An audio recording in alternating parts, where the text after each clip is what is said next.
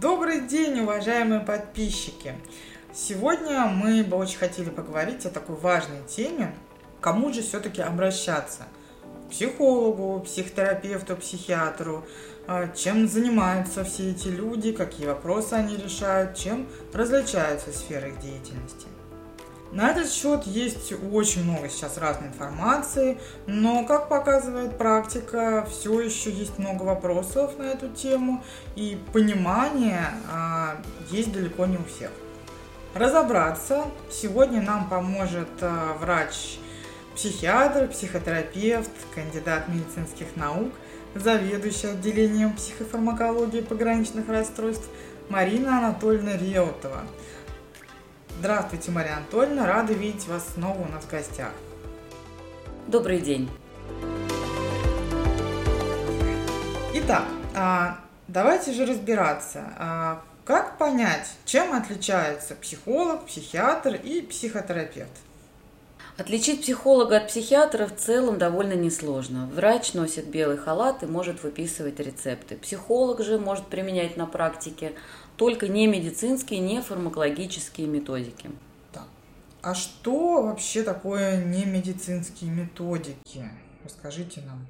А, это может быть э, разговор, э, записи, дневники, опросники, а, выходы с пациентом на улицу, проведение каких-то упражнений, это могут быть какие-то телесные практики, арт-терапия, даже театрализованные какие-то вещи. То есть абсолютно любые методики, которые не касаются лекарств.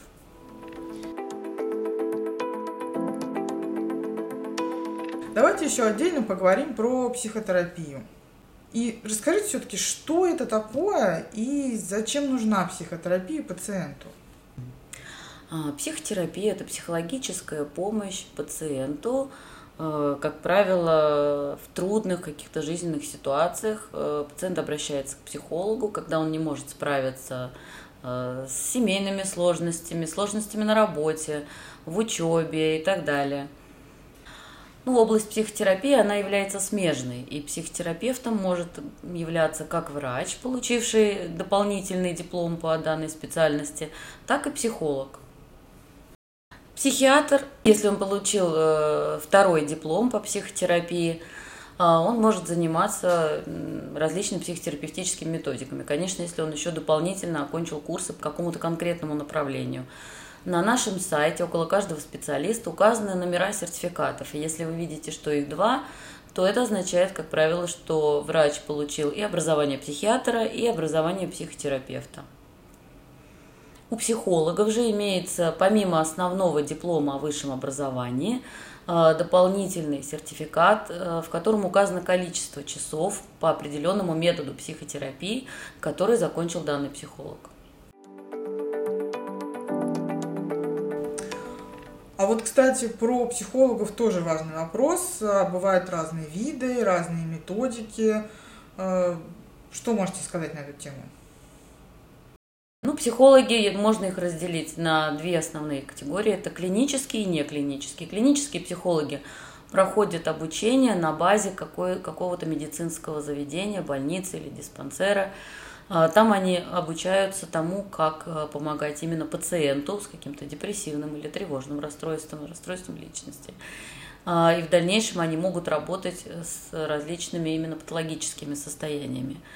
Не клинические психологи, как правило, э, такой практики не имеют, обучение в медицинских заведениях не проходит и работают с условно здоровыми людьми э, в какой-то социальной сфере, в педагогике, в детских садах, э, в школах. Как пациенту понять, какая методика ему подойдет больше?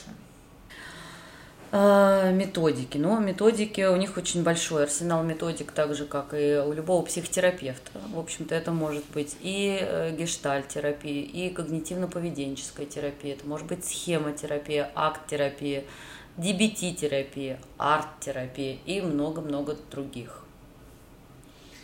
Пациенту бывает сложно это выбрать самому. То есть, как правило, вот, например, я своих пациентов ориентирую, какой вид психотерапии им больше подойдет – так, если коротко в двух словах объяснить, то, наверное, если речь идет о каких-то давних травмах э, детских, тогда, когда нужно проанализировать отношения между детьми и родителями, здесь больше подходят методики психоанализа и гештальта. Если речь идет о каких-то текущих сложностях поведенческих, да, когда человек не может там, построить личные отношения, найти работу, то здесь больше под, подойдет когнитивно-поведенческие методы, которым относятся как классический КПТ, так и э, более современные методы, акт и DBT.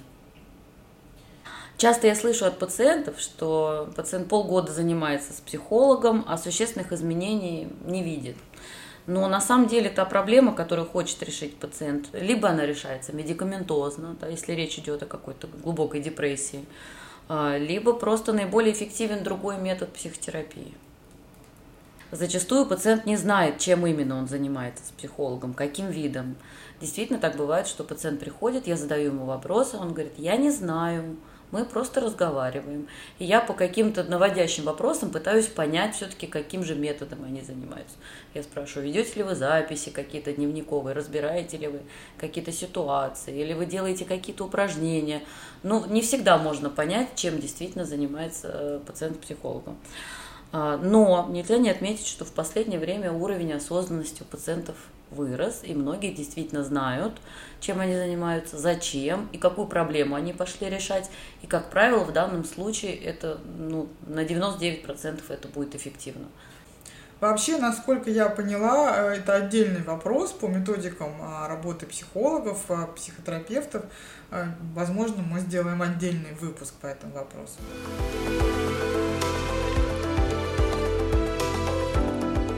Бывает ли такое, что психолог направляет своих пациентов к психиатру? Ну, например, у меня треть моих пациентов действительно направлена ко мне психологами. Когда психолог чувствует, что они топчутся на месте, когда они не могут дальше продвинуться в психотерапии, что-то мешает, либо пациент э, высказывает определенные жалобы, которые заставляют психолога насторожиться, например, там высказывают суицидальные мысли или что-то mm-hmm. в этом роде. Тогда психолог дает опросник, какой-нибудь тест на депрессию, и если там э, достаточно много баллов, ну, иногда и даже и без тестов просто направляют к нам, когда чувствуют, что что-то не то. Кому все-таки идти в первую очередь? К психологу, к психиатру, к психотерапевту?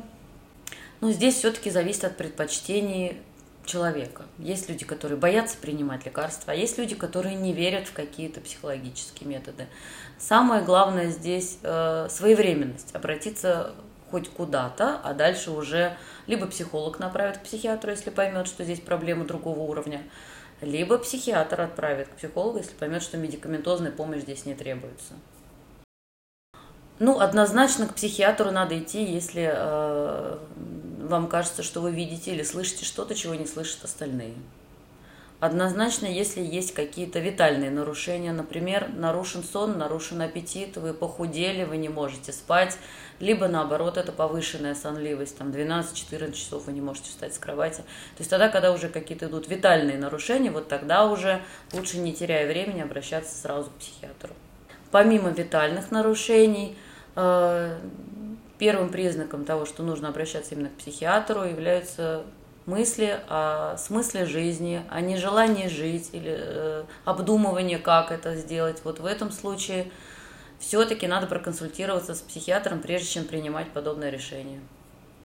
Психологу, если речь идет о каких-то таких, э, ну, больше вызванных какими-то внешними обстоятельствами ситуациях, тогда, когда это связано со стрессом. Вообще вопрос выбора психолога, он довольно непростой, и, возможно, мы его тоже осветим в отдельной передаче.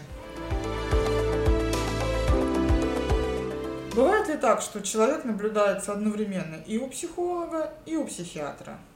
Схема одновременного наблюдения у психолога и психиатра является самой эффективной вообще в лечении любой психической и психопатологической патологии психолог нужен как на начальном этапе, так и в процессе терапии, потому что в процессе лечения, как правило, э, там тревога, депрессия, они уже подвергаются лечению, и на первый план начинают вылезать какие-то давние травмы, детские травмы, какие-то проблемы, из-за которых, в принципе, и могла начаться и депрессивная, и тревожная симптоматика в настоящем времени.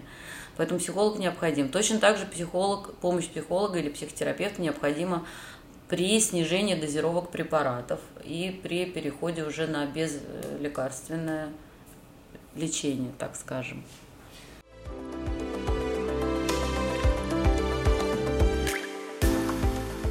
Спасибо большое, Марина Анатольевна.